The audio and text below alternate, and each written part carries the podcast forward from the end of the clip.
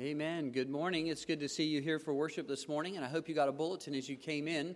And uh, there'll be some announcements in there that we want you to follow along. There is questions about our uh, annual meeting next week. Some have asked about that. We'll be meeting this Tuesday uh, as a session, and we'll be uh, putting out information as to how that will work. Obviously, if we have business that needs to be done, we usually announce that way ahead of time because if there are things that need to be done, we need to do it according to the bylaws.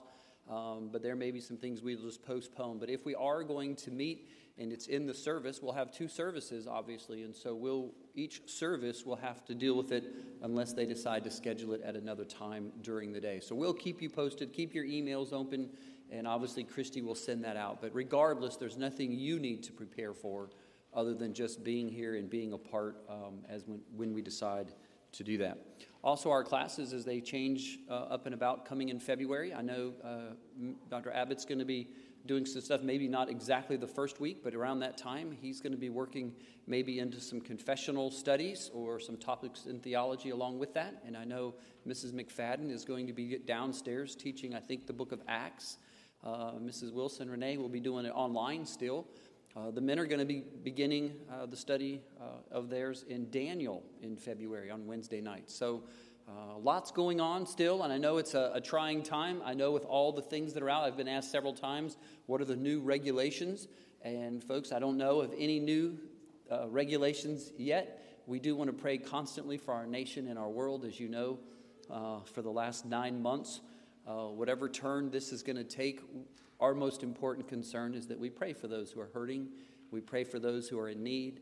We know the virus uh, affects people in all different ways, and especially with the concern over the Christmas and the gathering. So I, I appreciate all of you who've been extra cautious. We've had many families who have quarantined because they've been around someone. We've had some families who have had COVID and have been affected differently throughout uh, the season that it's been here um, and everybody's handled it well. And so, please, I would ask for your understanding that if you do get COVID and um, you, you, are affected by it in a great way, obviously, I would like to know as your pastor um, so I can come bug you and sit with you. Um, but also, it's important for us because as one person gets it and no one else around gets it, it's one thing. Um, but what we are concerned about is, and I'm making this up, but if Nick gets it, I get it, then all of a sudden Grace Ann gets it and Josh gets it, then we obviously know something's happened here and we may need to take some precautions as we go forward. But when it's isolated events of people we haven't even seen in weeks or people who haven't been here regularly, please trust us. We will work with it uh, obviously the best we can, but we also want to respect the privacy of individuals because keep in mind, uh, as staff, the virus is a sickness, and it's just like anything else, it's private. Um, and some people have had it and don't want the world to know that they've been a part of that, and we respect that highly. So, but thank you for all your help through this time and concern. If you have any questions, please call me, and I'll be glad to continue working with you. Uh, other than that, we're ready for a new year's. Uh, Christy put some financial snapshots in there. I may do some things in the back I told you about, have some fun charts and things that you can just see pictorially that I'll maybe put up as the year goes on based about our, our missions giving and our uh, offerings and our outreach and where we're headed for the building funds and the different attendance things in church. So we'll have some fun things, but rather than taking all that space up in the bulletin, we'll just have a fun way for you to see that as, as you come in in the services. Other than that, we're beginning again with Nehemiah. And this, this morning, as we continue our introduction through Nehemiah, it's learning to start right this time. I know we've all been in the process of starting over, but I pray you'll already prepare your hearts to realize that this time, whatever it is, we need to do it right so that we can get and overcome those hurdles. And so, lots before us this morning. If you have questions, please let us know, but we'll keep you informed. Pray for our elders and deacons as they meet the coming weeks uh, to begin the year. But let me take us to the Lord in prayer. And then, if you would, join me in the Lord's Prayer, and then we'll begin worship. Let's pray. Heavenly Father, I am so thankful uh, that you have demonstrated your love to us and for us through your Son, Jesus Christ. And Lord, that we now have your Holy Spirit to demonstrate that same love to others. And Lord, in our country right now and throughout all the transition this past year, through the obstacles and hurdles and the, the pitfalls, Lord, we have experienced an amazing year in many of our lifetimes. And yet, Lord, we trust you. the one who does not change, the one who is constant, the one who knows what is necessary, and the one who plans and providentially cares for all that takes place. Lord, help us to trust in you. Help us to follow you and to faithfully serve you as the year unfolds. Lord, we thank you again for the opportunity to worship, to be able to come uh, to gather and to just open our hearts, our minds, and even our mouths as we worship and glorify you. Lord, we know again that there are so many who need prayer. There are so many events uh, that need your guidance. There are so many things in our own lives that need to be changed. And yet, Lord, you welcome us to come boldly to the throne of grace, praying together as you taught us, saying, Our Father which art in heaven, hallowed be thy name. Thy kingdom come, thy will be done on earth as it is in heaven. Give us this day our daily bread, and forgive us our debts as we forgive our debtors. And lead us not into temptation, but deliver us from evil. For thine is the kingdom, and the power, and the glory forever. Amen. Let me call us to worship this morning. It comes from Revelation 5. Come, let us lift our voices and exclaim that worthy is the Lamb who was slain to receive power and wealth and wisdom and might and honor and glory and blessing. As we confess our faith together, uh, we as a family at home, we've enjoyed going through the catechism questions over the past week, so I encourage you uh, to take your bulletin home and to think about it uh, throughout the week uh, by yourself or with your family.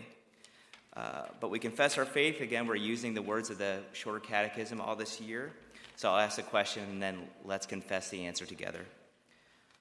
What do the scriptures principally teach? The scriptures principally teach what man is to believe concerning God and what duty God requires of man. What is God? God is a spirit, infinite, eternal, and unchangeable in his being, wisdom, power, holiness, justice, goodness, and truth.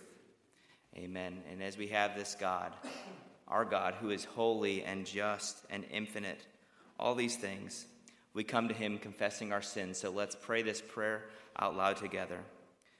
Almighty God, who is rich in mercy to all those who call upon you, hear us as we come to you, humbly confessing our sins and transgressions and imploring your mercy and forgiveness. We have broken your holy laws by our deeds and by our words, and by the sinful affections of our hearts. We confess before you our disobedience and ingratitude, our pride and willfulness, and all our failures and shortcomings toward you and toward our neighbors. Have mercy upon us, most merciful Father, and of your great goodness grant that we may hereafter serve and please you in newness of life. Through the merit and mediation of Jesus Christ our Lord. Amen.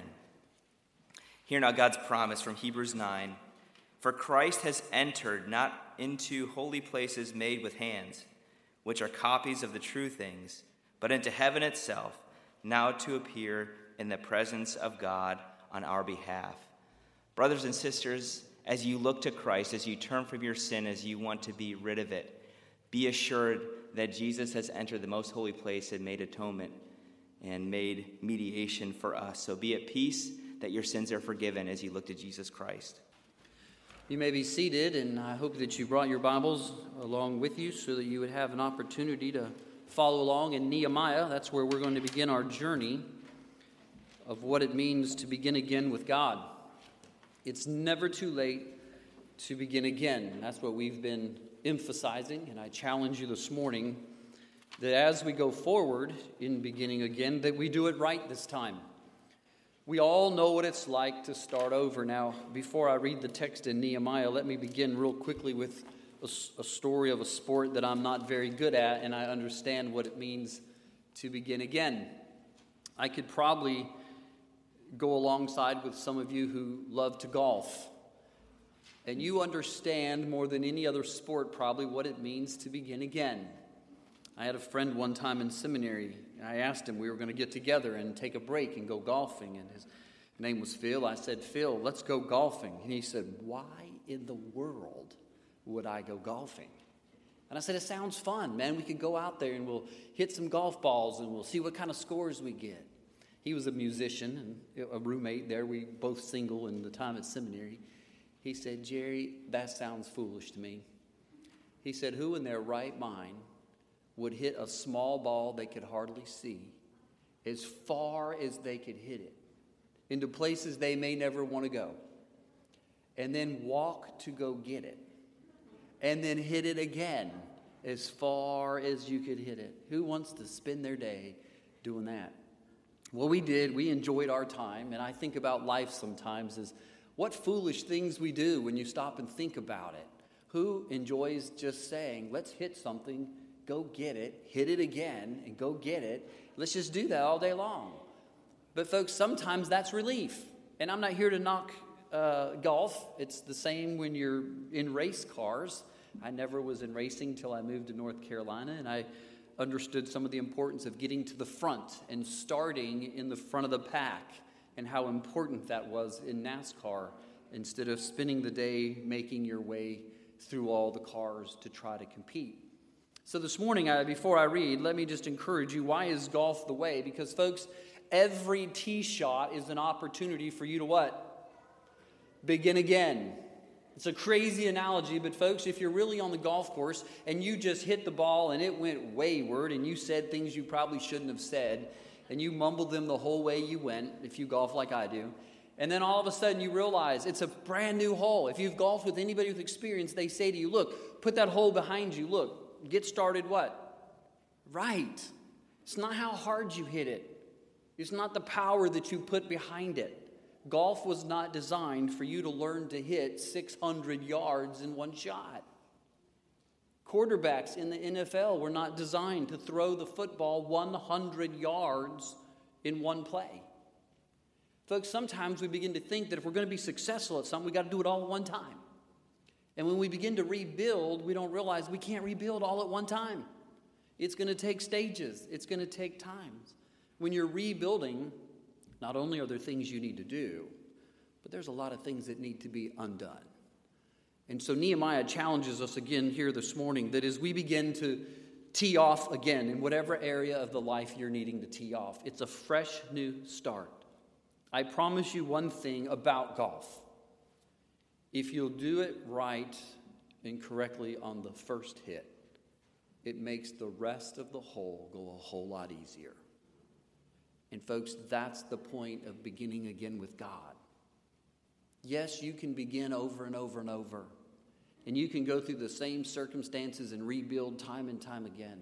But if you always start off on the wrong foot, if you've always started off by opening your mouth and inserting foot, if you always start off and spend the rest of the time just playing catch up, you finally get the same result every time. This morning, I want to challenge you. Let's learn from Nehemiah what it means to start right. And wherever you are in life, whatever the relationship, whatever the career, whatever the situation, you can say to yourself this morning, Lord, I want to do it right this time from the start. And so here we go. Nehemiah chapter 1. Let me just backtrack a little because it's been such a short time as we started. He began there in verse 3 when he asked his brother what's happened. He said, The remnant in the province who had survived the exile is in great trouble and shame. The wall of Jerusalem is broken down, and its gates are destroyed by fire. We pick back up where we were last time, saying, And as soon as I heard these words, I sat down and wept and mourned for days. I continued fasting and praying before the God of heaven. And I said, O Lord God of heaven, the great and awesome God who keeps covenant and steadfast love with those who love him and keep his commandments, let your ear be attentive and your eyes open to hear the prayer of your servant that I now pray before you day and night for the people of Israel, your servants. Then he says this confessing the sins of the people of Israel, and he identifies which we have sinned against you, even I, and my father's house have sinned. We have acted very corruptly against you and have not kept the commandments, the statutes, and the rules that you commanded your servant Moses. It's amazing if we're going to get started right with God, it's going to have to start in an understanding of several things. And first and foremost, let me just tell you this write it down. You need an honest evaluation. An honest evaluation is necessary. We see that in the prayer of Nehemiah. There are many things about his prayer that we could go into. And as we go through the story, we'll come back to some of these things throughout. But it's very important to realize that his prayer is the picture of an honest evaluation. He's pouring out his heart over the situation so that he will understand exactly what is necessary in order to accomplish the task that's before him. Many of us will never get started right. We'll have to work our way all the way through in order to have a chance to make it work. And that's what I learned about NASCAR. Horrible to say that, but uh, I first moved to North Carolina years ago where I had moved back to do ministry in the year that Dale Earnhardt had crashed. I didn't even know who Dale Earnhardt was. A city went into mourning over all that had taken place for this guy who had become an icon for so many people. And as I began to learn about racing and people began to tell me about how it works and the trials that would go on the nights before, it would always come back to this. The importance of the race is actually started on the day before when you position yourself. You actually race before the race so that you can position yourself in the pole. Because the race that's going to be determined is most often determined by those who are in the front part of the race. To be able to start in the front and hold the front is a lot easier than to start all the way in the back and work your way through hours of cars just to get to the front where you can now say, I have a chance. It's a whole lot easier to put the effort before the race so that you can start out in the front and ready to go. So, before you rebuild in your life this morning, I'm saying to you, do what is necessary before you even start. If you're remodeling in your house right now, you don't just go to Lowe's and start looking at everything and say, well, I'll take that and that and that. And, well, maybe some of the ladies do. Maybe you pick out what you want and then the guys make it work if you're good. But, folks, for most of us, no, you start evaluating well, how big is my room and what do I really want? And do I want it to be the same? Do I want a whole new look? Do I, do I just need a whole new house? I mean, maybe I just want to start completely. You've got to make an honest evaluation. Is it really worth getting rid of everything? Can I reuse some things? The work that goes into it before you start actually helps determine how the job's going to go when you start. Folks, we're not here to build houses. I'm talking about your heart. I'm talking about rebuilding your relationships. I'm talking about saving your marriage, holding on to your children, keeping your job, letting family be first. Man, there's important things that we want to talk about, not just golf and racing. And so as we jump in here, let's make an honest evaluation. Put that down, write it. Why? Because in the process of rebuilding, it's not just making an honest evaluation as we go through. There's several things that need to happen. Write these down and stay with me as we go through the prayer here of Nehemiah. Lord, be attentive and listen and open your eyes because I'm going to summarize as we go through. I am just as at fault as they are. Isn't it amazing when we go to rebuild, we always want to build on the basis of what others did wrong to us?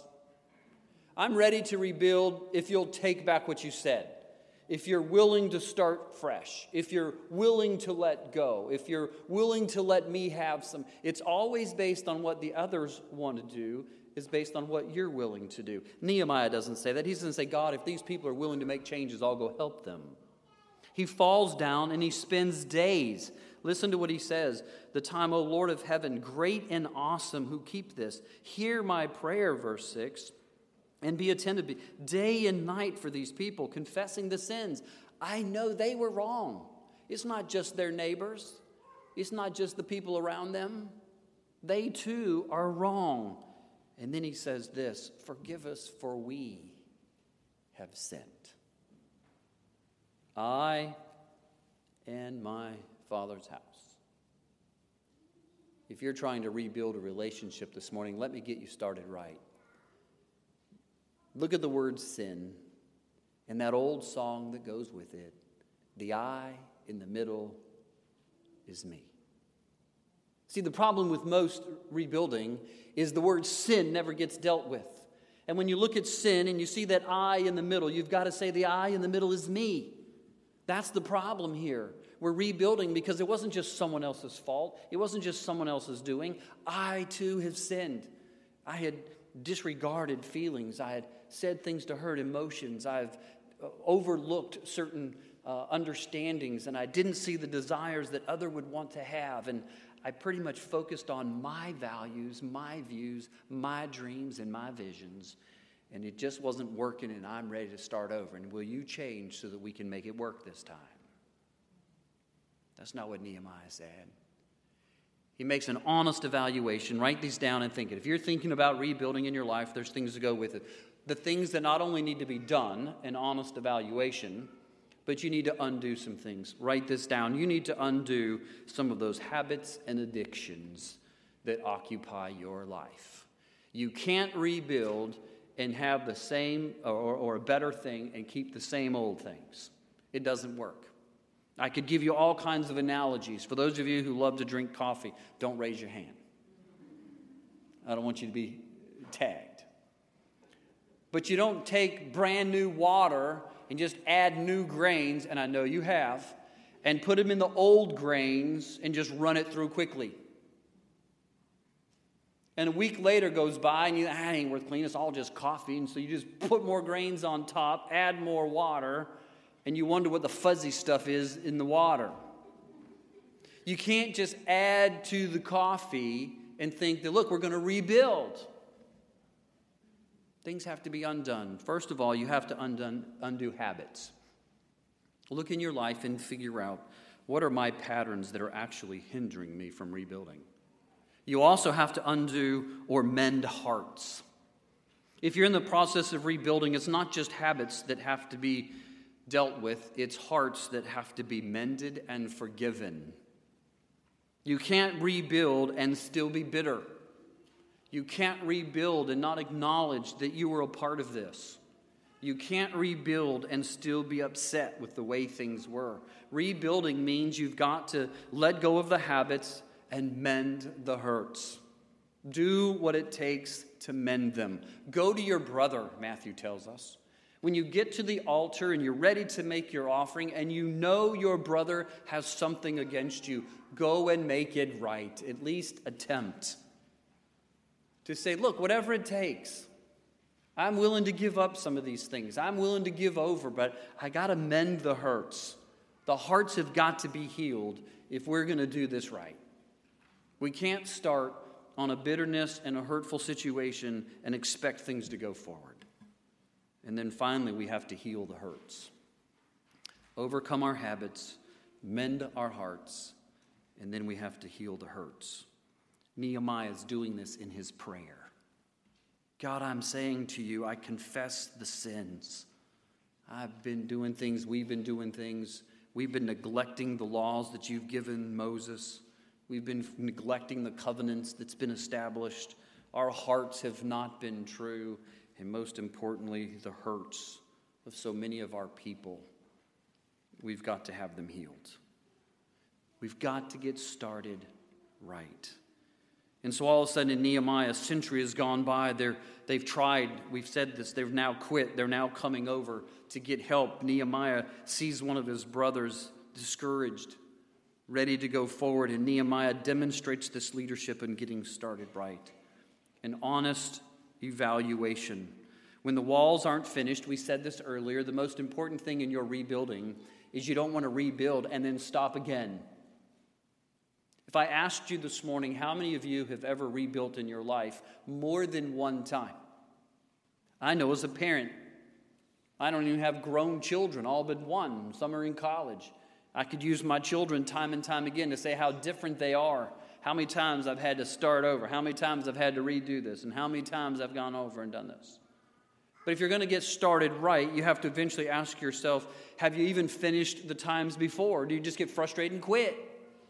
Are you willing to work through the length of the process to let God mend the hearts, to heal the hurts, and to overcome the habits? They're not going to happen immediately. Sometimes we want to start over, but what that means when we rebuild is let's just let bygones be bygones. Let's just let time heal things. Let's just forget about it and assume it's going to go away. That's not how you rebuild. There's a lot that goes into rebuilding, and these gates that have been burned down and the walls that have never been finished have brought reproach against God. And now Nehemiah realizes that I'm coming here for your glory, God. Rebuilding relationships, folks, is not for your sake, but for Christ's sake. Until you see that picture, it's not important enough for you to rebuild. The rebuilding of relationships is for God's glory, that we as His children are able to see Him be glorified in all of our relationships, not that we just can stop hurting, not that we can just get over the frustration, not that our days can be easier. Folks, those are selfish reasons to rebuild. You're doing it for yourself. And now I would say you're doing it for I. And I is the middle of sin. Are you rebuilding for God's glory? An honest evaluation. We've had these before. Listen what Nehemiah, he admits the needs. That's what he says here Lord, look, we have sinned. We confess. We have a need. And then he believes that God is the one. Hear this and see us. So you have to admit the need. You have to believe that God can fix it. And then you have to confess. You have to confess where you have fallen in order to fix it. Where are you broken? Now, isn't it amazing that Nehemiah's prayer goes right along with the ABCs of salvation? Isn't that cool?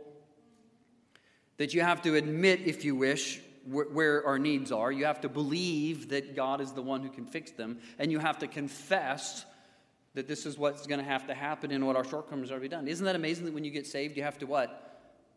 Admit you have a need. You have to believe that Christ is the only one who can fix it. And you have to confess those sins before Christ in order to be healed. Isn't that amazing? that in Nehemiah's prayer, salvation that we use today with all kinds of acronyms wasn't new in the time of Jesus. It wasn't new and brought up by Peter or some of our great preachers. It was actually part of Nehemiah's prayer.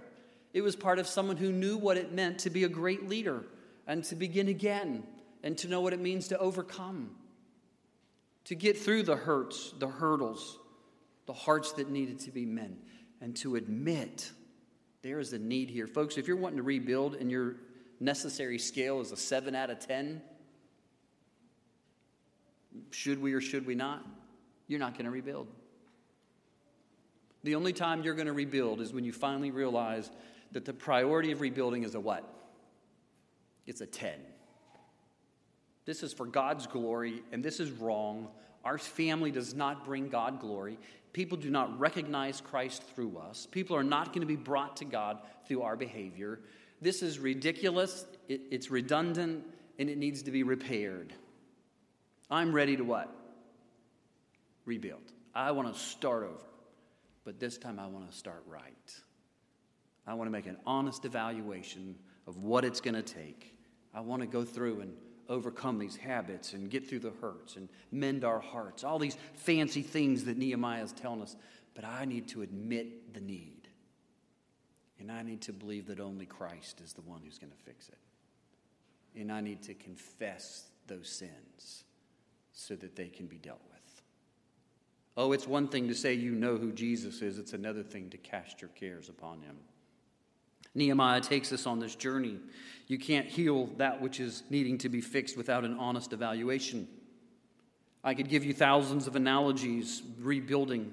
I remember back when uh, Jim Kirby was his name, and he was building a house, and he went to one of the builders in the church, and Ronald said to him down in North Carolina, Listen, let me do your foundation for you. My boy will do it for you. We'll get started right. And I remember the argument that took place in the church over this because they were both in the church. They were both builders. They both wanted to do it their way. And one was more of an inside finished person, but he wanted to build a house. And I remember the story clearly when Ronald Ray said to him, If you don't let my boy do your foundation, you're going to make a mess.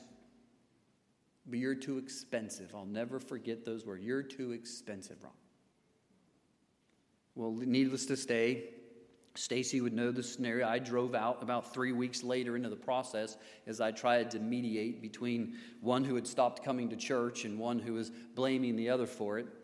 And I had watched this beautiful home go up that was pretty large. I thought this is going to be a great sized home. They had the foundation and the brick picked out, and Jim was there, and we had a chance to talk and work through some things. And I asked him how it was going, and his, in a nutshell, comment was, I knew I could do it myself. Well, it wasn't about another two weeks that I went out there. And they were taking off the floor of this house. Now, for all of you who are builders and you know what it means to build a foundation, as long as your lengths and widths are the same, it works. 50, 50, 30, and 30. That works, right? 50, 50, 30, 30. Do you know what a parallelogram is? That's what they built for a foundation. And to the naked eye, you couldn't tell. And they had measured and tried their best. But it wasn't until the floors were about to be finished that they didn't fit square on one corner and they were hanging out on the other side.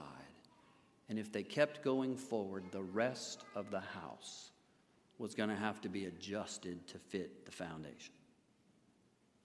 And so they tore it down. Is that where you are? I can do this myself. I don't need anyone help. I've been through these problems. I've raised my own kids. I don't need someone else to tell me what to do. And you've built a relationship on a parallelogram. And you keep trying to stack up the levels. And you're realizing it's just getting more and more difficult the farther and farther we go. And now it's time to confess your sin. Not your sin because you tried to rebuild, but your sin because you did it in the wrong way. You didn't take the help from the Savior, you didn't take the wisdom of the scriptures, and you did it again by yourself. And you ended up with the same results. Man, Nehemiah tells us, folks, it's never too late. Tear the thing down start over. Yes, it could be costly, and it costed Mr. Kirby. I know it did. But it was well worth it to end with this beautiful house that's now still risen and raised, and his kids and grandkids, and they're still a part of the same place they built because it became a part of their family, and it was worth tearing it down and starting over from scratch and rebuilding what was right. It did not have a cost. And maybe you're here this morning saying, I don't know that I'm willing to pay the cost. Is it worth having your children in heaven? Is it worth seeing your parents in a right relationship with God? Is it worth seeing your boss, his life changed, and their children come to know the truth, and the spouse be treated like a normal person? Oh, you'll be amazed when you rebuild your life what happens to the lives around you. When they see it done right, Others want theirs done right. And Nehemiah does it by an honest evaluation. He gets on his hands and knees, falls before the Lord, and confesses there is a need. Lord, this is a 10. This is not just a 5 out of 10. This is not just something I think about. I realize today that I am the one you have called to put in their lives. I am the one who has the opportunity to make the change. I am the one that you have burdened this person comes to Nehemiah, his brother, and Nehemiah realizes this was not by chance. This was God's plan. He brought him to me because I am in the place that can make a difference. I am in the place that can make the change. And I've got to do this right. So he falls down, confesses the sins, agrees with them, and then wants to fix the problem. And I won't belabor the point, but let me just say this. When I first went to the chiropractor to get help for my neck, he looked at me and he said, Well, what's wrong with your legs? I was like, I need to go somewhere else. He said, What do you mean, my legs? I, I have a neck appointment. He's looking at the chart and he said, Well, I, I see that, but do your legs hurt? Do your knees hurt? I was like, well, well, yeah, they hurt, but that's from soccer. I'm worried about my neck. I can't hardly turn my neck. He said, Well, let me look at something. He said, Lay on your stomach. And I So I rolled over and he took my knees and he bent them up and he's checking to see if my legs were the same length. He was checking to see if things were in line. And he was looking at my feet, pulled my socks off, and this is what he said to me. I'll never forget. He said, You've damaged your toes, haven't you? I like, Well, yeah, that was years ago. He's, I can tell. I'd been hurt in a national tournament and broken several toes and played on through it. And so to this day, they're still that way. But he said, Do they hurt when I take? Oh man, I about let out of that chair. Yeah. Oh, what do you mean, do they hurt? Don't touch those things. I only walk on them. And what he came to say was this He said, Well, Jerry, let me tell you something. I'm not here to mock you, and I'm not here to be a joke, but he said this. He said, Jerry, when you came in and started walking, I could tell you're limping. I thought, well, I didn't think I was limping. And he said, What happens is your toes are not right and they're hurting, which is now causing you to limp, which now means your body's kind of leaning to this side. And he said, What happens when your body leans to this side? Now you've cranked your torso so that you're walking like this. And since your body's leaning this way, now you've turned your neck to go like this. And so he's making this caricature in the office, and I just wanted to go, Yeah, right, and to get over. But what he was saying to me is, Man, you're all out of whack, and you're walking around and you think it's your neck. And he said, Now I can adjust your neck, but that's not going to solve the what? The problem. Folks, what I'm trying to say to you is no, don't go and call every doctor a quack. That's not what I meant. I actually realized the most important thing is I probably should have had the surgery done where it was supposed to have been done back in the days of college. And because I thought it didn't matter and I didn't think it would make a difference, it affected the rest of my body. Folks, what Nehemiah is saying to us is if your heart is hurting, don't just take a pill and say, well, it makes me feel better. An aspirin helps. Gosh, maybe the blood flow is not good because there's a blockage. Maybe the blockage is actually somewhere in your neck. I can tell you as a pastor of how many people I've laid in the hospital beds with who had all kinds of blockages eventual strokes and tumors and had no idea when they went in that's what they had. What Nehemiah is saying to you this morning is you've got to look for the problem. In a nutshell, if you're going to get started right, make an honest evaluation. Where am I hurting? Don't just say, well, you hurt my feelings. No, say, you crushed me. That hurt when you said that to me. It made me feel this tall. It made me feel like I wasn't even worthy. It made me look like you just overlooked me as though I'm a parent that didn't know anything about it. You made me feel like a spouse, as if I had no worth at all. You made me feel like a child, as if you didn't even want me. Folks, you've got to identify the need. You've got to find the hurt, confess it, and believe that God can heal it. whatever the struggle, whatever the hurdle, Nehemiah says, God, I and my father's house, we have sinned. We've acted corruptly. Do you get that? When something is corrupt, it doesn't look like an accident. Let's admit our sin. We too were a part of it, and we said things we shouldn't, and we crafted ways we probably shouldn't have done, and we finagled through life, and we accomplished things that we probably shouldn't have. It was corrupt from the beginning. And now you're trying to make it work? Nehemiah says it's never too late. It's never too late to make an honest evaluation and get started right so that you can begin again with God. Wherever you are this morning, you've got to fix the problem. Let me race you through it quickly. How do you fix the problem? Well, maybe you're here this morning and you're the one who has a surface fix. Nehemiah goes beyond that when he says, Lord, I'm confessing this. There are no surface fixes. Write this down. The surface fix is the person who has a positive attitude.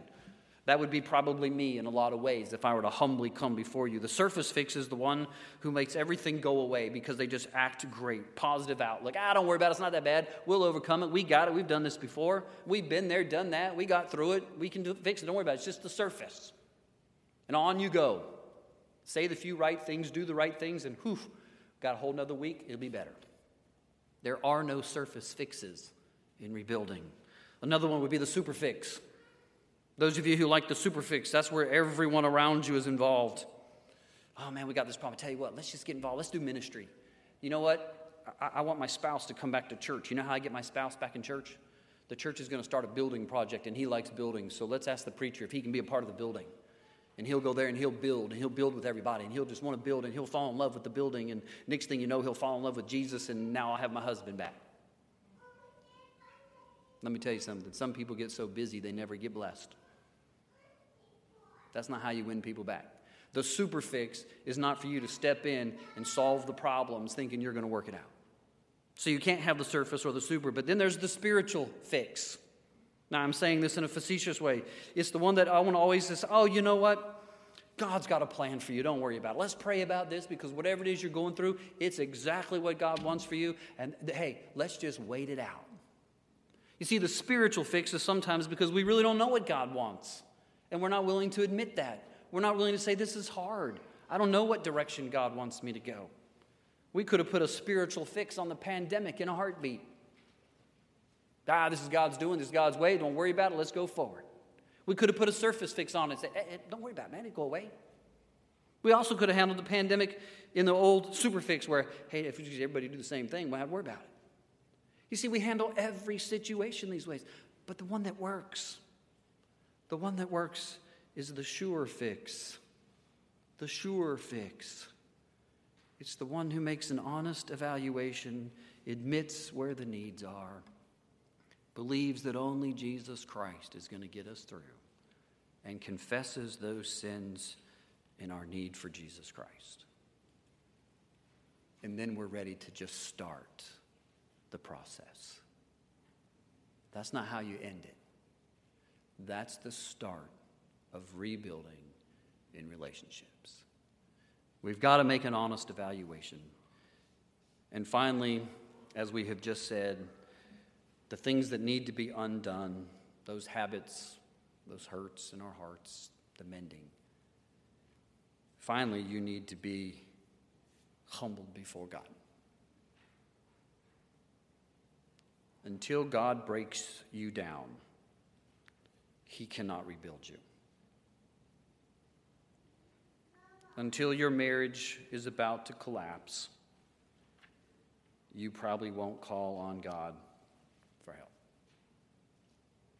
until your children have packed their bags, ran away to live their own life, you probably haven't fallen down enough. See, until we're humbled before God, we probably don't call on God for help. And the only way we're humbled before God is many times like Job where we have to just about lose everything important in order for God to rebuild it and restore it to make it right. Oh, my prayer for you this morning is don't lose it all. Don't take the chance. Your children are worth it. Your parents are a blessing. Your friends, they're hard to come by your spouse, mm, couldn't be more wonderful. But you must begin again with God. You must start right. And so we learn how do you do that, Pastor? Hebrews chapter 7. I'll let you read it. It's all about not being tempted to go back to the commandments or the covenants of Moses. Let's not go back to the old way. Let's not go back what Nehemiah is saying to these commandments that were broken and no good. Hebrews 7 says that Jesus is the better way. He's better than Moses, he was better than Aaron, he was better than David. The book of Hebrews is all about how Jesus is better than anything else they could have. This morning, I remind you as you're rebuilding that Hebrews was written because every new king brought all kinds of new challenges that the people would have to adapt to. And every new priest brought all kinds of new anxieties about whether God would accept the sacrifice in this person as our leader. And every new prophet brought a whole bunch of new fears as to what this leader is going to be like. But when it came to Jesus, the writer of Hebrews says he is the prophet, priest, and king. And he is the same today as he will be what? Forevermore.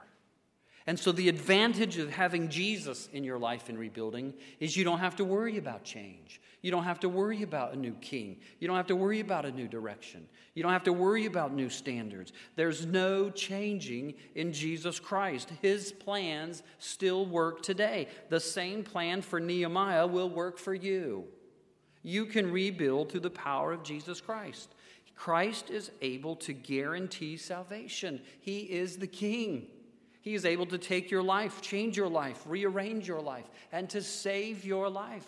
And He's able to save your marriage, to save your relationships, to save your career, to save whatever it is that needs to be rebuilded. Jesus is the answer. Hebrews 7 says He is perfectly fitted, He's perfectly suited, He's perfectly able to meet our needs and help us rebuild. He's perfectly able to help you begin again with God. Nehemiah reminds us it's never too late to begin again. This time, let's begin right. Let's pray. Heavenly Father, thank you that you challenge us tremendously. Lord, your scriptures, your servant Nehemiah, your plans. Lord, this morning, speak through me, not in the worldly stories and ways, but through the truth of Nehemiah's prayer.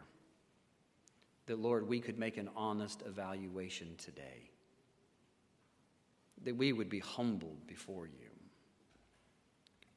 so that we would be able to overcome our habits, mend our hearts, and heal the hurts.